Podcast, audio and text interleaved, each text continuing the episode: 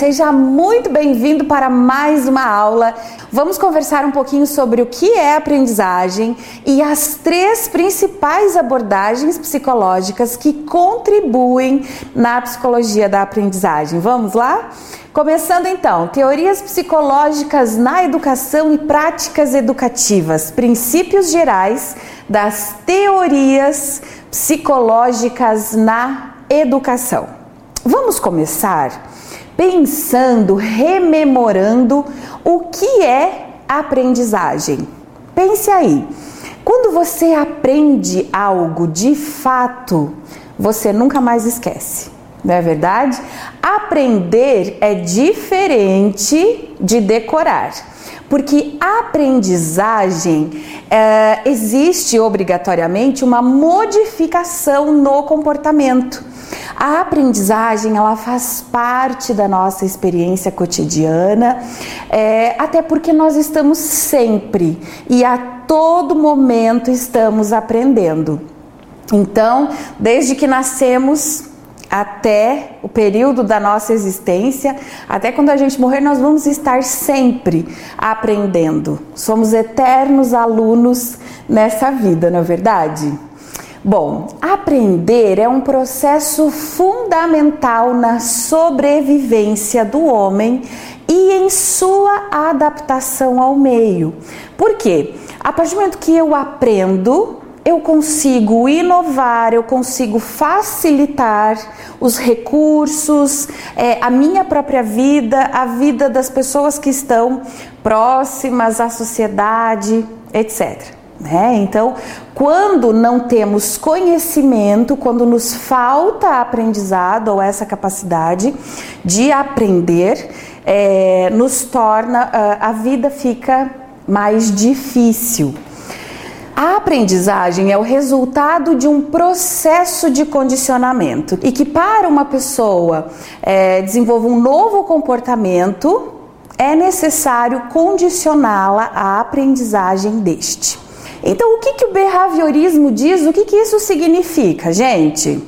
Significa que a aprendizagem se dá mediante o condicionamento clássico e o condicionamento operante. Tá, mas o que significa isso? O que são esses nomes, esses termos técnicos? Vamos lá. Quando a gente fala em condicionar, tá? Então pense, condicionar. Vamos dar um exemplo bem simplesinho assim. Quando você passa um creme de cabelo, tá? Depois do shampoo você lava e passa um condicionador. Não é assim? O que é um condicionador? Ele vai condicionar os fios, ele vai moldar, modelar os fios do cabelo. Vamos trazer esse exemplo, essa metáfora aqui, para a psicologia do comportamento e da aprendizagem. Então, quando falamos em condicionamento, estamos falando em um ambiente, tá? Em conseguir prever certas contingências para garantir aquele resultado. Então, como nós temos aqui nessa imagem, verifiquem. Condicionamento operante é o condicionamento que modifica o próprio meio. Skinner, quando colocava o ratinho lá dentro da caixa, a famosa caixa de Skinner, e ele pressionava, o ratinho pressionava a barra para ganhar água. Lembram disso? Então, o que o ratinho fazia? Ele modificava o meio, ele agia, ele operava. Por isso, condicionamento operante. Eu sou reforçado, que nós já vimos lá nos outros temas, o que é reforçador e o que não é, né?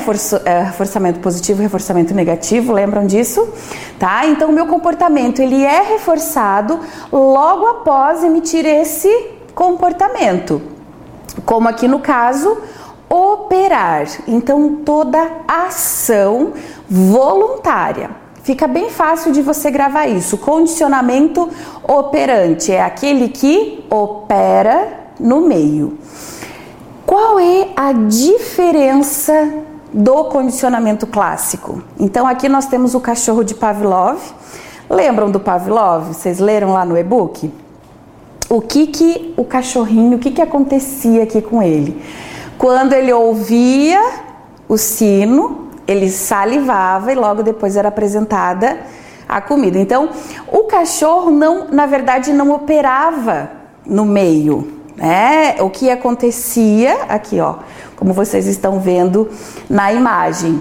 Então, ouvia o sino, e ele, através da salivação, é que se percebia, nossa, já vai ser apresentada a comida. Então, era um estímulo reflexo. Condicionamento clássico é isso, tá? Que tem mais a ver com o estímulo reflexo. E o condicionamento operante é um estímulo, uma resposta, que tem uma consequência. Ok, minha gente? Então, falamos assim, rapidamente, sobre o behaviorismo e a teoria do condicionamento.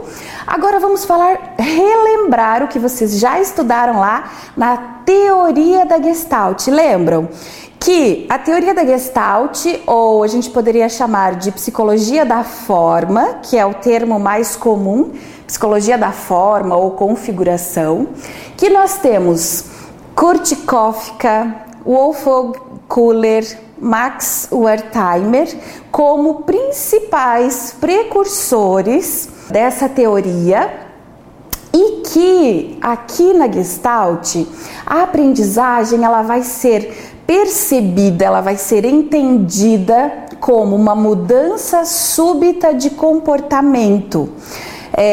A teoria gestaltista, ela critica o ensino mecânico, que se baseia no ato de decorar e repetir conteúdos, pois defende a construção de um pensamento produtivo e criativo. E por fim, a última abordagem psicológica que contribui muito para a aprendizagem, a psicologia da aprendizagem, é a teoria cognitiva, com Jerome Bruner e John Dewey, que eles trouxeram essa ideia, e para a psicologia da aprendizagem, o que eles vão dizer? A partir da solução de problemas, tá? Então eles acreditavam que a escola tem a função de auxiliar o aluno a resolver os problemas do cotidiano. Então, a partir de um problema, de algo real, a escola conseguindo fazer esse papel de mediação, a aprendizagem vai ser construída de uma maneira mais eficaz e efetiva.